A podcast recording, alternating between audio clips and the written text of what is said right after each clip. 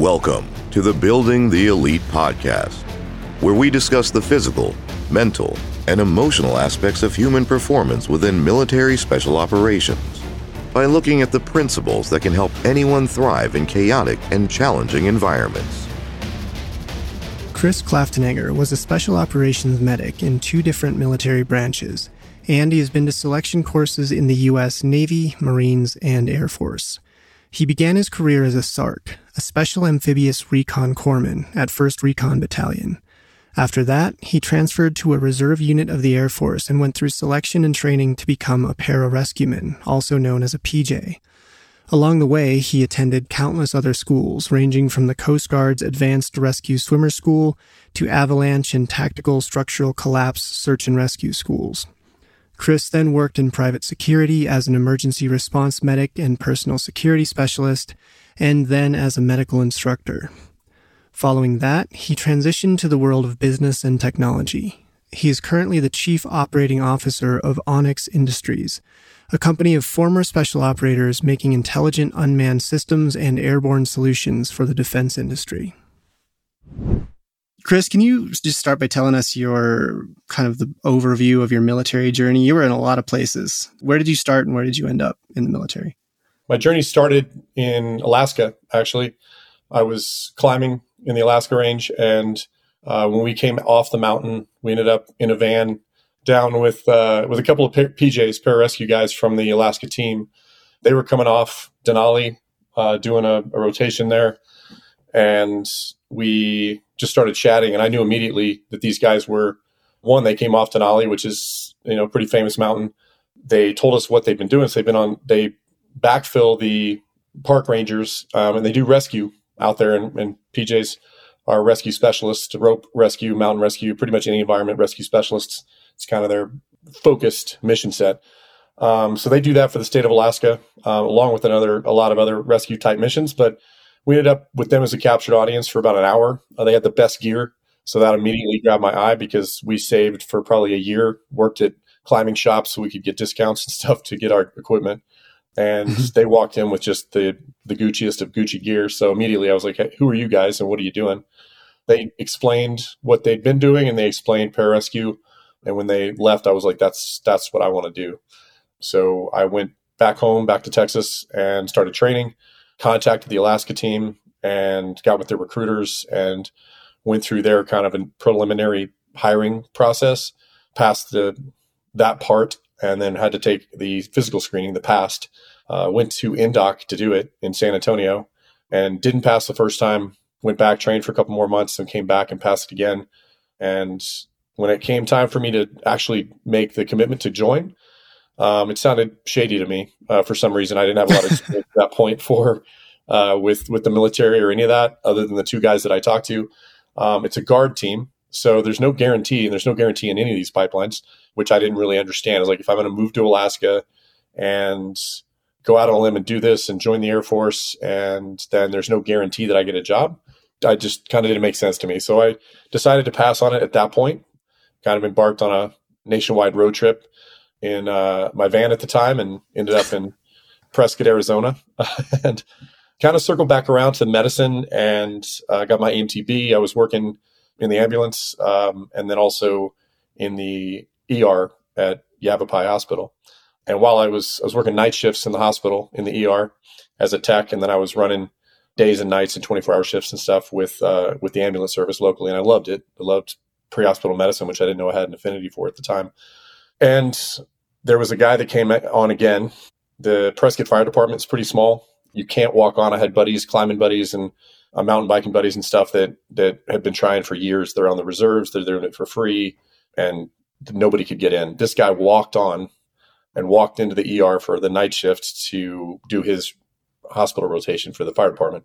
He was tatted up. He was huge, jacked, shaped head. And I was like, okay, who are you and what do you do? And he was like, I was, I was a PJ. And I was like, awesome that and i told him my story hey i was thinking and at that point i was thinking about going back in down to the air force recruiter and just joining and, and running with it and uh, we talked all night because it was pretty slow and he was uh, from the 2-4 which uh, for those that don't know about uh, the 2-4 they that's a pj unit that that services and supports other entities, um, usually tier one, tier two, or what have you. So those guys get attached um, as the rescue and recovery and specialists to those uh, those units. So he uh, told me at that point that if he could do it all again, he'd be a, a SEAL. And I was like, well, okay, PJ SEAL kind of seems the same to me, not knowing anything about it. I guess I'll join the Navy. So that morning, I went over to the in Prescott. At that point, there was no Air Force recruiter. I had to go to Phoenix. So I was like, well, that's easier. I just joined the Navy. Um, so I did, and went past the MEP stuff, went down to Phoenix for that, and then moved everything back home in preparation. I shipped into the Navy from home from Texas, uh, Houston at the time. I guess fast forward through boot camp. At that point, um, I joined to be a SEAL and got in the SEAL program, got a, a corpsman slot uh, guaranteed. And at that point, the Navy was sending the corpsman to BUD/S first. So I went boot camp straight to BUD/S. Before corps school? Yep. Oh, weird. Huh. They were seeing a lot of washouts as corpsmen. I don't know what the, the rationale behind it was, but they just decided that they weren't going to make, they weren't going to bring corpsmen in that had been through corps school. They were going to send them to corps school after they made it through BUD/S. Huh. So that's what we I ended up doing. Me and a buddy I uh, met at boot camp. We went and ended up rooming together at BUD/S. Went through pre phase, went through beginning of first phase, and literally the day before Hell Week, I we were doing rock portage uh, that day, and it was pretty big El Nino year, and I was pretty terrified. So I decided I had another place to be. So I went ahead and dropped out, rang the bell, and pretty quickly after the relief from not having to do rock portage set in, the reality and regret kind of set in, and, and yeah. I realized that I'd kind of made a mistake, and I decided to jump full bore into my pursuit of uh, being a corpsman and trying to get into some other type specialty. As luck would have it, I got stuck at the aid station at on BUD/S, so I got to see my team continue on for the next couple of months while I waited to go to corps school, which wasn't a guarantee. Once you, what I did know in my contract is once you wash out and quit, then you kind of lose your contract, and they will put you at the needs of the Navy. Luckily, I had I made a good impression very quickly at the aid station, and the doctor backed me. And they're actually a, a SEAL that had been injured was the uh, lead enlisted guy for the clinic, and they sponsored me to go to uh, through the command to go to corps school. So I got hmm. what I what I was seeking. Went through corps school up in Great Lakes, finished that, and then got sent to the West Coast for field med. And in field med, I met a recon guy, recon corpsman, and he had seen me and a couple guys training uh, during the, the course and extra time. We were just kind of always moving and tended to do pretty well in the scholastic side of the of field med. And he was like, "Hey, we're doing a screening. Come out and take the screening." So I did and passed, and then ended up going to force, going through RIP, uh, recon indoctrination program, and pre scuba, and I think I did pre scuba twice was at Force Recon training with those guys for about two and a half, maybe three months before I got to go to the basic reconnaissance course and kick off my pipeline. Went through the recon pipeline, did did pretty well. Ended up uh, grabbing honor grad out of the um, Special Operations Combat Medic course and at Bragg, the short course yeah. of 18 Delta, and then got put in at uh, First Recon Battalion on the West Coast. At that point, how would you compare the two training experiences between what you saw of BUD/S and BRC of recon training? What was different there, or what was the same? The main thing at BUD/S was I, I don't think mentally I was prepared. I made the mistake of pulling back and kind of isolating myself, um, thinking I wasn't maybe this wasn't the place for me or whatever that that that yeah. road that you go down towards negativity. I think all of us experience it a lot of times during our lives. I've definitely experienced it since. The choice is not to continue down that road. The choice is distra- distract yourself, focus on what you can control, train, and get through the next minute, get through the next 10 minutes. And then on the other side of that is going to be, you know, the next challenge, do that, and the next challenge, do that, and, and really not focus on the whole thing because it's, it's yeah. immense in the beginning um, and pretty daunting. And it's very easy to slip into that, that mental state. So I, I, let myself do that, and I knew that road going into to recon and, and going through RIP and going through that stuff really prepared me physically.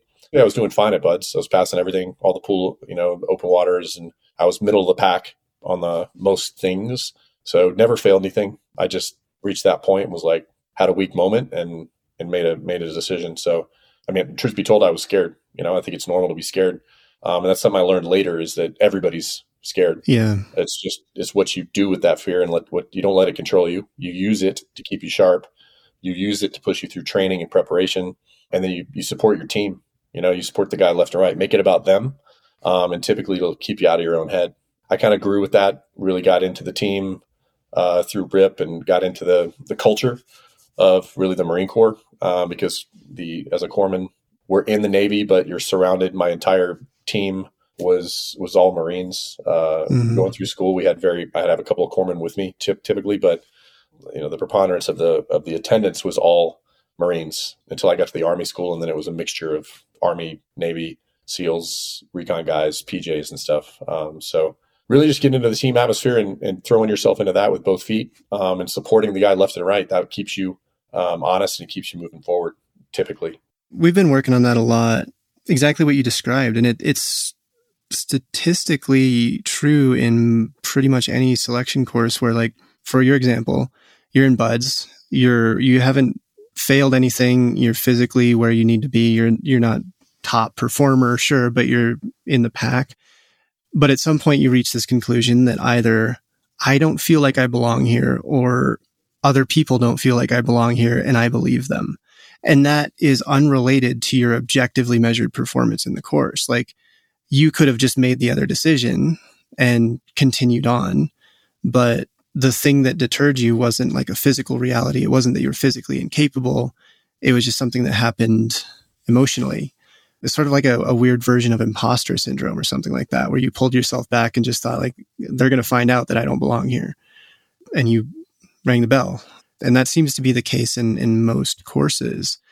You know, like once you eliminate the people who just physically aren't capable of being there at all, which is pretty early in the process, a lot of the attrition comes down to mental and emotional factors. And it seems like in your case, you learned how to regulate that much better uh, and then went through recon training.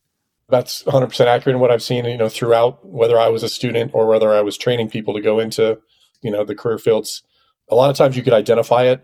Somebody being it'd be a self fulfilling prophecy. They would they'd end up doing exactly what I thought they would do, despite supporting everybody and and beating everybody exactly the same. Mm-hmm. There are guys that enjoy it, and there are guys that don't. And sometimes those guys there there were the occasions though where I was I was surprised, and people that I thought initially, hey, were you know had some shortfalls and stuff, they corrected it, and they their desire to to succeed and be part of the team and to make it through training, you know, rang true. And I really I enjoyed that part later on, not to jump too far forward, but I really enjoyed taking guys from grass eater to meat eater, and you'd see that transition and that them slowly develop, some faster than others. Some guys started really strong in other in some ways, and then other ways you can always find a weakness. And that certainly mm-hmm. back to your question about the the differences between the training between BUD/S and, and recon, and then uh, when I went through the pararescue training um, later in the story, but the the place they get you to is the same. The method might be a little bit different.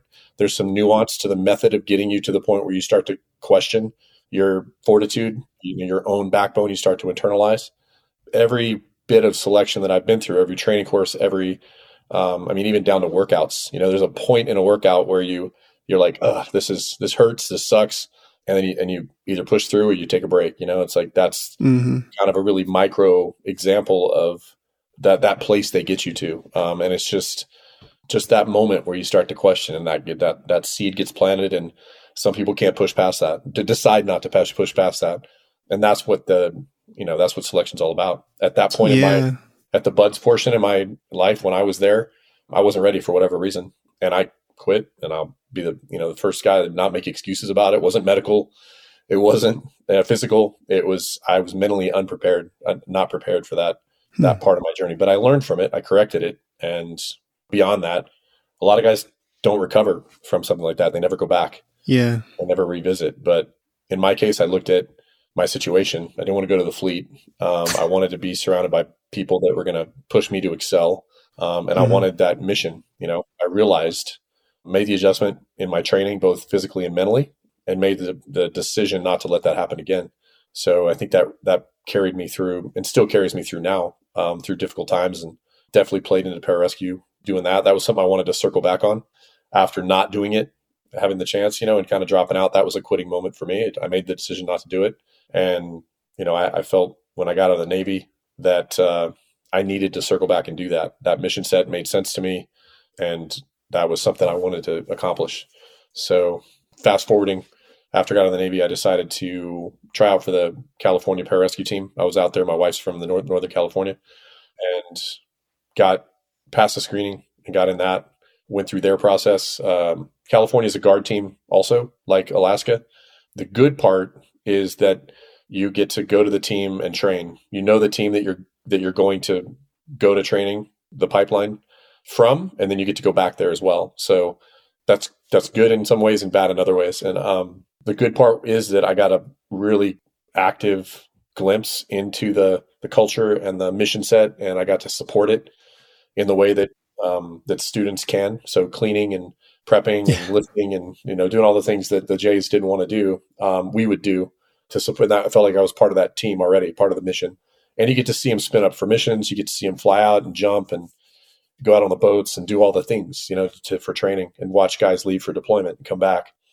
So that part was was good because I not only was I part of the the student process that I had that I wanted to go through that I had to go through, but I was also part of the team and I had a place as long as I did my part and pulled my weight, which was to make it through the pipeline, do the best I can, represent the team, and then train, you know, to be able to be successful. So another advantage I had was I had some rank and I'd been through a selection before. I I deployed with teams. I'd, you know, done all of that. So mm-hmm. that part I, I understood the game, so to speak. And usually I got put in leadership positions. So that helped me again. That expanded my scope of the guy left and right to like now I'm taking care of the entire team. It's about them, not about me. So that made right. it very simple for me to get up and push through because I I needed to do that for them in addition to my own goals and stuff. So yeah, and that that was probably a factor. And you were honor man in your or honor grad in your PJ class, or at several different stages in that pipeline. A lot of it is is luck of the team. Um, I trained hard to to be there. I was always a pretty good swimmer, finner, you know, at BUD/S in the Navy, and then with recon, that's a big part of their. We swam insert for everything, so you're always finning, we're always swimming, we're always in the water. I worked hard and comp- I was highly competitive and ended up on top at the end of Indoc. And then I'd gone through all the schools as a corpsman. So I went through, I didn't have to go to boot camp. I went straight to Indoc uh, when I had the chance. Took about a year to get through the, the entire process of hiring and getting in a, a slot because guard guys only get so many slots in the schools. So took me about a year to get through the medical portion and then to go to Indoc. Um, ended up lucky enough to, to be healthy throughout ended up having the points to be honor grad out of that. And then I went to helo dunker training. I didn't have to go to survival. I'd already been in the Navy. I'd gone to jump, static line jump and dive school in the Navy with the Marines. And so I didn't have to do that. And then I went to free fall and PJU. So PJU is like the culminating school at the end of the pararescue pipeline. It's about six months. I also had my medic too. I'd gone to SOMC special operations combat medic course through the army when I was in the Navy. And okay. so I didn't have to, I had my paramedic, it was current. So I didn't have to uh, go through the pararescue medical paramedic portion as a part of the PJU at that part of the pipeline. They have a field med month. So I went through that with them. And then it's five months of basically going through all the environments and different applications of rescue and then learning how to do it with helicopters, how to do it in the mountains, how to navigate, how to do tactics, how to do water ops and jump ops in the water. And so all of those environments, you kind of, you get your intro to rescue in all those environments. So going from being a recon medic or a SARC to a PJ, what was the difference that you saw in the in the training and the missions? Like what were the distinctions between those two communities? We commiserated on like it'd be cool if imagine if we had a, a platoon full of corpsmen, what that would be like. Cause we, you know, we tended to be kind of of the same mind. We all enjoyed the medicine and that application to to the mission. Um, and that was always something early. So I came in in '98, and then I got to the teams in 2001. At that point, we were pre everything basically. I literally got to the battalion in I think the beginning of August, and then September was September 11th. So we were still at that old training mindset, the old Vietnam. We had Vietnam era gear. We had kind of a Vietnam era uh, mindset as far as training and the missions we prepared for and stuff. I think the most recent kind of revelation in, in combat medicine was from Somalia, from Black Hawk Down. That had happened in what, 92, 93. the lessons learned from that were really starting to permeate and trickle through. It got to the school and we learned a lot of the tourniquets first and the, you know, the differences between street medicine and field medicine. Yeah. So I think that in military medicine specifically. So I think a lot of those lessons learned were starting to really trickle and permeate, but we didn't have a, a war, you know, we didn't have that. So it was all training. Right. And then September 11th happened and then it changed everything. Then Iraq kicked off and Afghanistan kicked off and, and we kind of went from there. So, so you saw the really rapid evolution of combat medicine because a lot of, say, pre 9 11, a lot of tactical medicine was informed by civilian medicine. So it was under the assumption that you would have good lighting, sanitary conditions, a stretcher, you know, you hit everyone with IVs probably. A lot of changed, like the emphasis on tourniquets and the difference between being a, a recon corpsman and being a pararescueman. I think, and, and mentioning that the uh, it'd always be cool if we had a, a team of of corpsmen because then our mindset would be the same. We'd kind of we we focus on medicine like we think we should. That's you know that's our, our that's what we do. But that wasn't the reality. With recon, mm-hmm. we have one you have one platoon corpsman.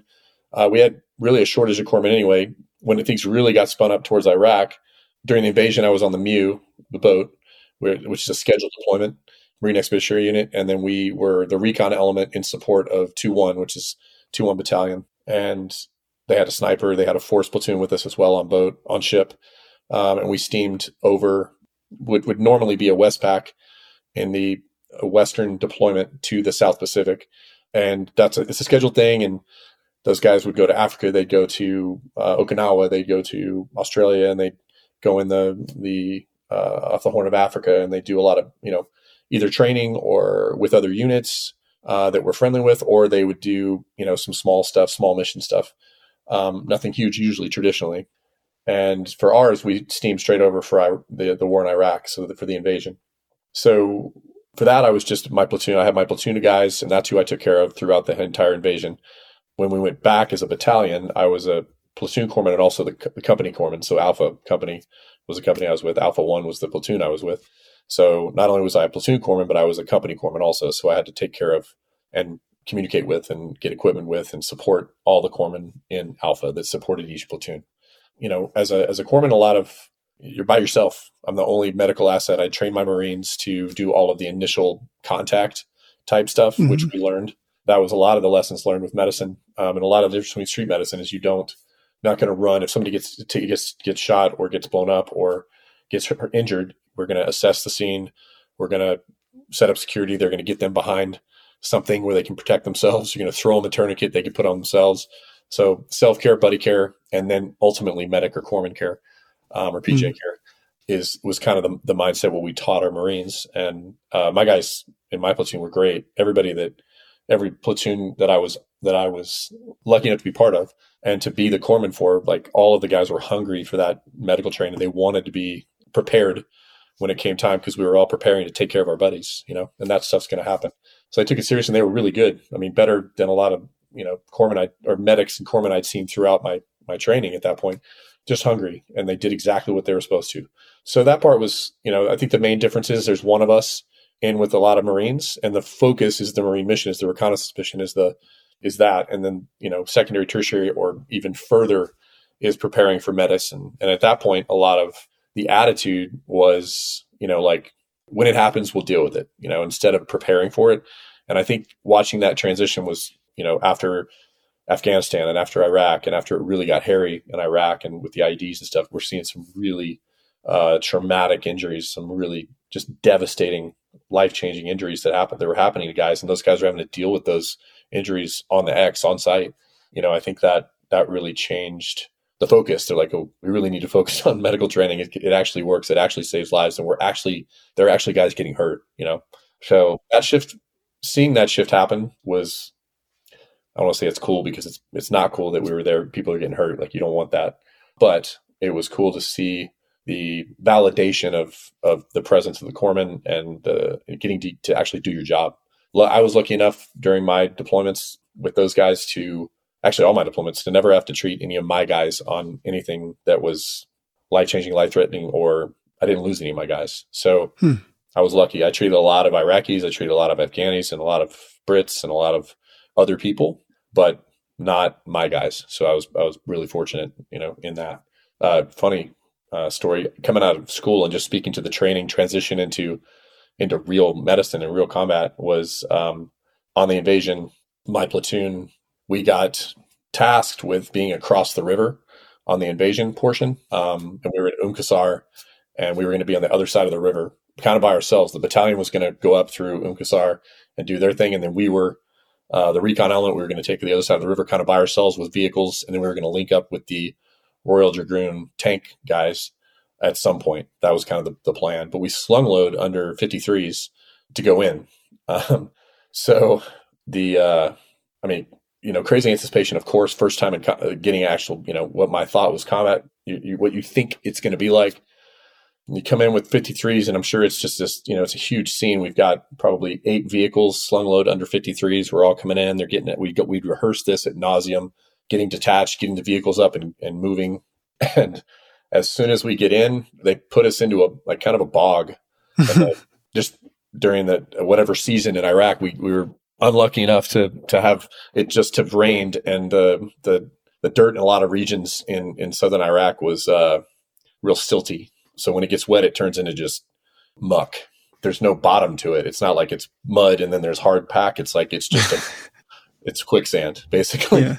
So all of our vehicles got stuck immediately as soon as we insert. All of our vehicles got stuck. So we're like, America comes in, lands, and then we're like you know, it was almost comical. You're like trying to, you know, be guns out, be in a 360, and like they have guys try to un- get us unstuck. We finally get out of it, and we're like right at a, a guard tower on one side of this berm, and uh, I was a um, corpsman, but I was also the ended up being the Mark 19 gunner, so the 40, mm. 40 millimeter grenade launcher on my truck, and the guys came out of the guard shack while we're stuck, and I launched a couple of Mark 19 rounds down towards it, and they immediately gave up. So we had a team go out and get them and secure them and lay them out and, and put them in, in position. And then um, we got all the trucks unstuck. And then from then on, we, it, it, went as smooth as it could. We had other hiccups, but that was the like on insertion, like you think this vision of like what it's going to be like. And then, yeah, yeah. We get stuck. and then everyone just sits in the mud. Yeah. Stress was high and IQs were low for a little bit, but, uh, can we back up a bit to, so you were a, you were a recon instructor, like training the new guys coming in through the pipeline, right? When I got back from the MEU, we got back from the invasion on ship. In between that, I was a little bit short. I had about a year left in my contract, and I got put in the to pre BRC, pre dive, pre pre BRC. So we run courses to prepare guys for the recon, Marines and sailors for the pipeline. At the aid station, we would ha- we would get corpsmen that were interested. We'd screen corpsmen. They'd come in as like they get chopped to us for a minute, and then waiting to go to pre BRC and then we would train them up and then they'd go to pre-BRC, pre-dive, and then they go to school. So we we got a group uh, in between there, and I was super stoked because I love training guys.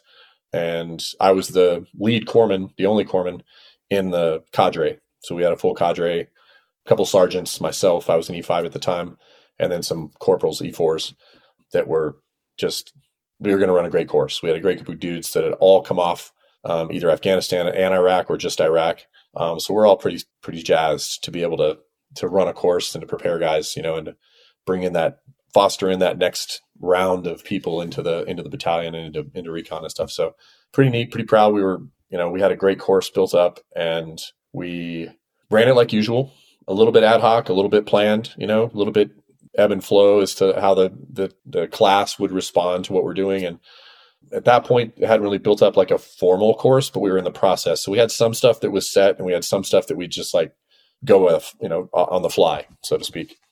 Mm-hmm. So, and it worked before that. And I know there've been other instances where this, you know, the same thing that happened to us happened. But so we go through the course. We're about week three in like a four or five week BRC, pre BRC course. And we had a guy that was, you know, every course has a guy that uh, just doesn't isn't cutting it physically, mentally, all the things. But you, you know, we we push them along and and we let them actually have to utter their words like I, am done. Mm-hmm. So this particular guy, we had like 11 counseling statements on, you know, we're doing five days a week and they had weekends off. So we had like 11 counseling statements in that three week period for him. He'd fallen short on everything. We put a, a lance corporal in charge of him. So an, e, an E3 in charge of him and he was a sergeant and just not cutting it. You know, it's just not, it's just not working out. but he wouldn't quit, not verbally. He'd kind of quit by action, but he'd always kind of just the last minute catch up to the back of the pack or kind of squeak in. So we're like, ah, at some point, this guy's, you know, we're gonna have to get rid of this guy. So, so at the end of the day, we gotten them a mascot. So they had a bunch of stuff they had to carry. They had sandbags and ammo cans and shovels and picks and the guns and their packs, and it just looked like shantytown running down the thing. But they had to carry all of it all the time. On one of the first couple of days, we went in the little river that's that was by Margarita on Pendleton, and they were doing low crawls and stuff. And somebody found one of the instructors found a crawfish. so mm-hmm. we gave the team the crawfish, and we're like, hey, if, if you know you need to keep this thing on guard at all times, locked up. If we catch it and it's by itself, it's not going to end well, you know. So we of course set up an impossible situation, and they ended up leaving it exposed at some point, and the corporals got a hold of it and ended up killing it. And they didn't know about it at the time, so we took it was a Friday before the weekend, and we're taking a test, and we had a phys- you know PT in the morning, and just a normal day. We get to the end of the day, and we're like, okay, we're going to cut you guys loose. Go ahead and grab all your gear, grab the crawfish, and let's let's wrap it up. They go get him, and they bring him, and they're like, you know, he's dead in his cage. So we're like, okay, well, we're gonna we're gonna have to charge up the hill. So Recon Hill was at the back of Margarita, and it was a, a whole process to get up it. So they grabbed all their gear, ran up the hill, and we knew ahead of time that that um, this individual was going to fall out immediately because we've been beating him up pretty pretty good that week.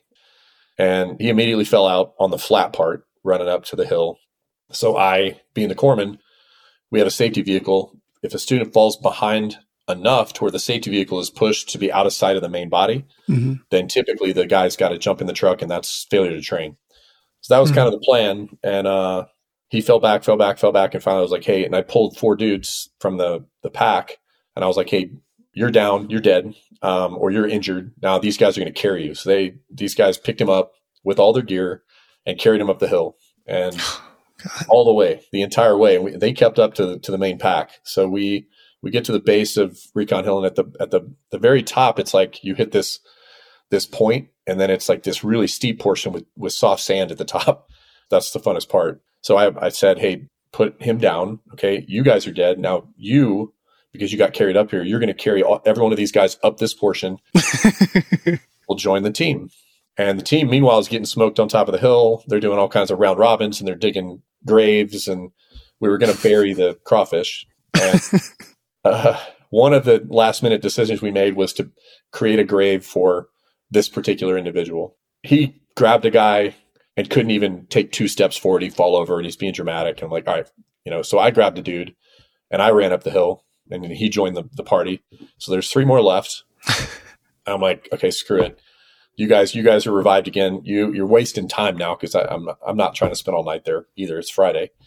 So those three guys carried uh, this individual up the hill and put him in the grave that we dug for him too. It was pretty hard pack up there, so we couldn't really dig a deep grave. It was kind of a scratch grave, and we had like teaching point. You know, like hey, don't want to be this guy, the last guy in the pack. Like kind of made it a, a teaching point for the whole class.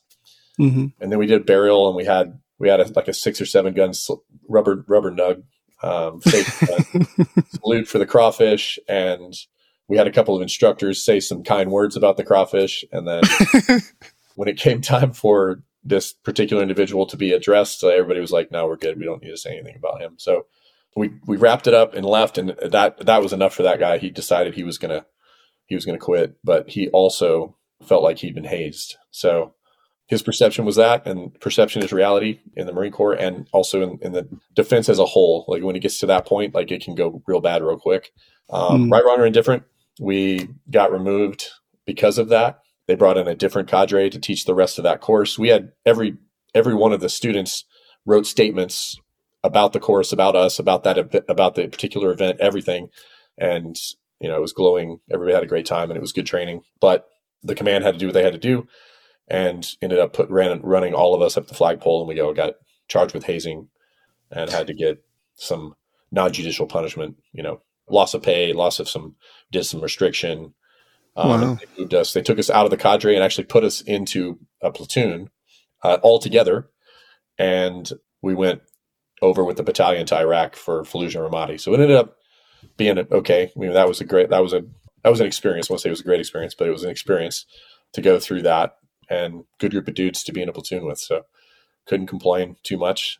but that kind of gave me a bad taste in my mouth for just the the situation I was in and my progression as an operator within that community. So that was when I kind of I'd been thinking about it, you know, circling back and going to the Alaska because of the Alaska thing. Um, I was mm-hmm. like, hey, I'm gonna figure out how I can cross over. And I'd met some PJs and seen, and I'm like, hey, quality life's great, the mission's great, the gear is great, therefore seems like a good deal. So I made the decision at that point, kind of catalyzed by that event, to go ahead and just get out and cross over. However, I was going to do that, I didn't know at that point, but uh, that was, I guess, what I would call burnout. You know, whatever causes burnout causes it, pushes you to move on to kind of decide when you're done. When you're done, and I don't really consider that being a lot of a lot of guys say I quit the quit the career field, and some guys would say that life is life. You're going to pivot. You're going to keep doing what you're doing. And somebody told me early on, I don't remember actually who it was, but uh, somebody I respected was like, "Hey, whenever it's time to go, you'll know." At that point, I'm like, early on in my career, I'm like, I'm never getting out. I'm going to do this forever. He was like, "Hey, you'll know when you know, and when it's time to go, you go. Like, don't hesitate. There's no shame in that." So when I reached that, I wasn't done done with with operating with doing a mission, but I was definitely done at that particular point with those guys. So that that kind of catalyzed my, my decision to move on and to try out for to be a PJ. It's understandable. It's surprising really because that's like a very mild version really of, of some of the things that go on in a lot of selection courses. And and it's it's kind of what you sign up for as well and knowing if you're like the weakest guy in this entire group like that you're going to be singled out and isolated for that because it's i mean it's what these courses are meant to do so i could see that as yeah absolutely feeling like a like a betrayal by your own community in a sense like i'm supposed to use profanity on the podcast but i don't have great feelings about like that kind of a person who would be the guy who was like the weakest person in the class and then acts like it's not his fault that he had to do things that recon students do, you know? I mean, people die in these courses on a regular basis. It's that intense. And to think that you're not going to have to carry your buddies up a hill because you're, because you suck is, that's insane.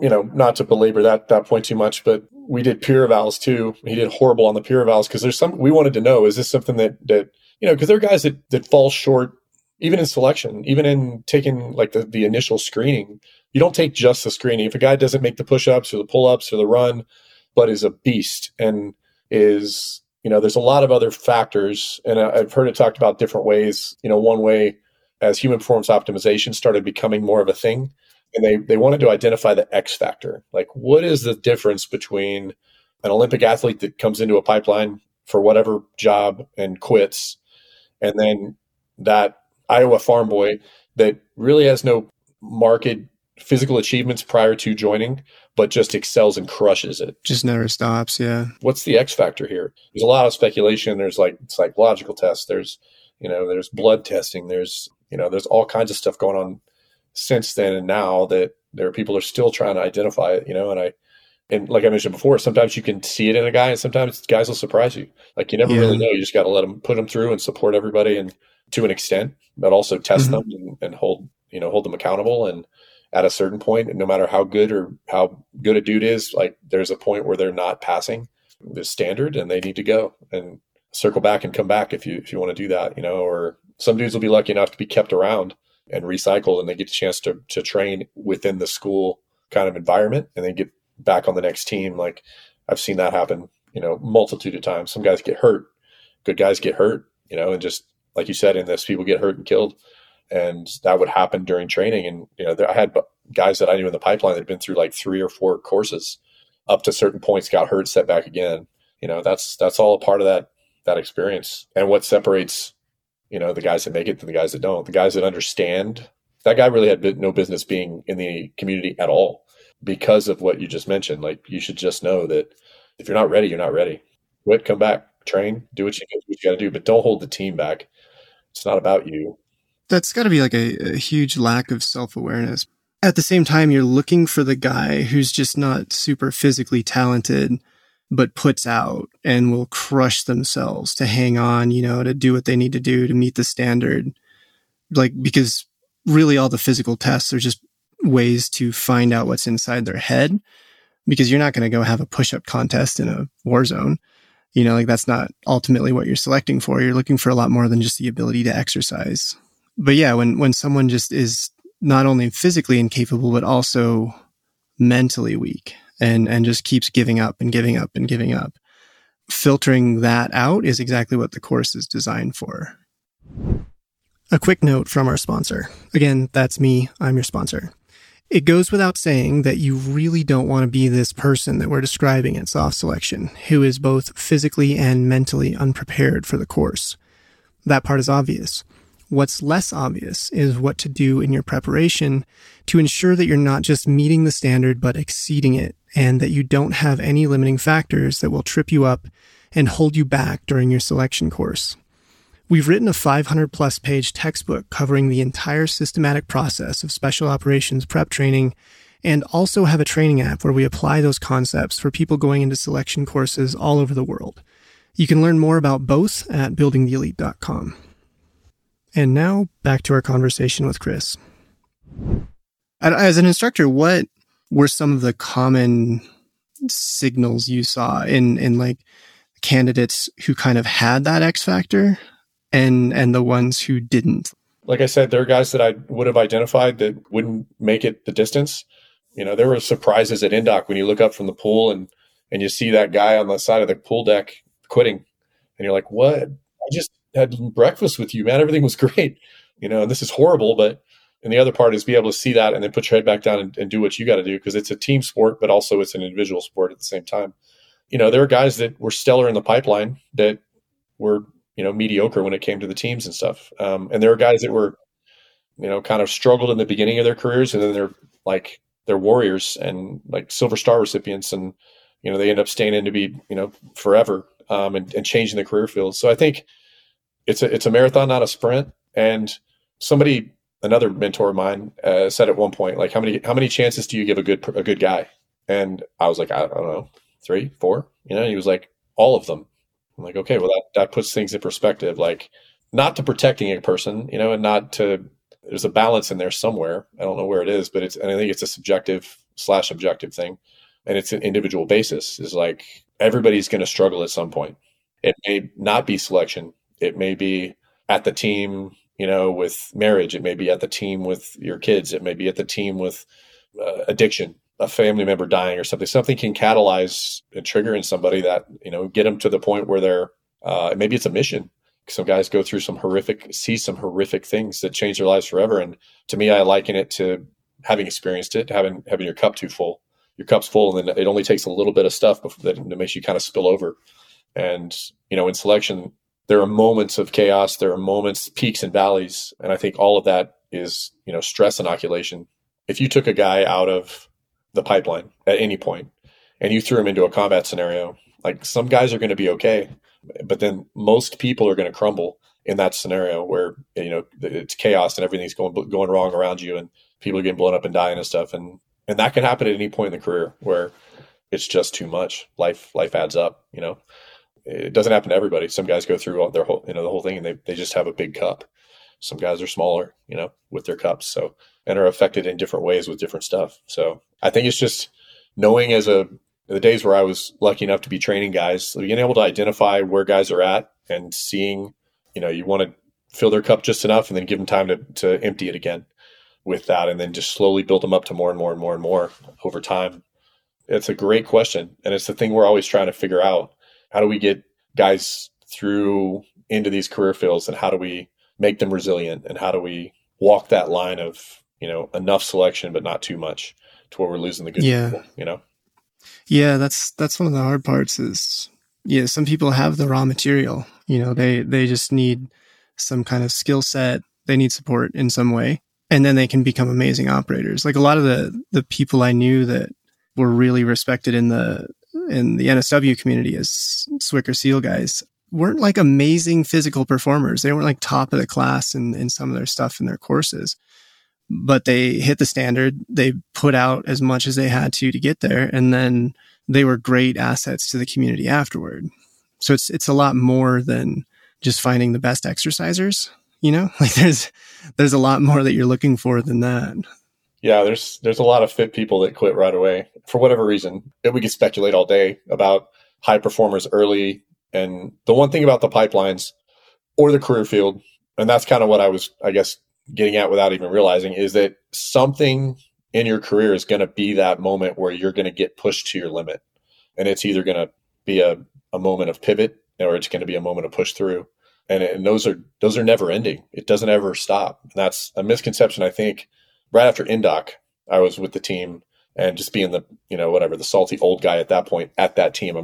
everybody was talking like we were done, and I'm like, hey guys, like this is a great moment. Soak it in. Like we made it through together, you know, through Indoc, uh, but we got an entire pipeline to get through and then we have to go through our career and train up and be part of a team and, and be a contributor throughout you know we're, we're just beginning and they're like oh you know this you're always being negative and talking down whatever this is reality bros like we we graduated indoc with 22 out of 120 something at the end of the pipeline seven originals graduated and got their berets so wow. the one thing about i will say about pararescue in in contrast to a lot of the other selection processes with other career fields is I'd argue that pararescue is kind of the, is the longest without actually becoming getting your beret and becoming a PJ. The SEALs go through BUD/S, and then there's been different.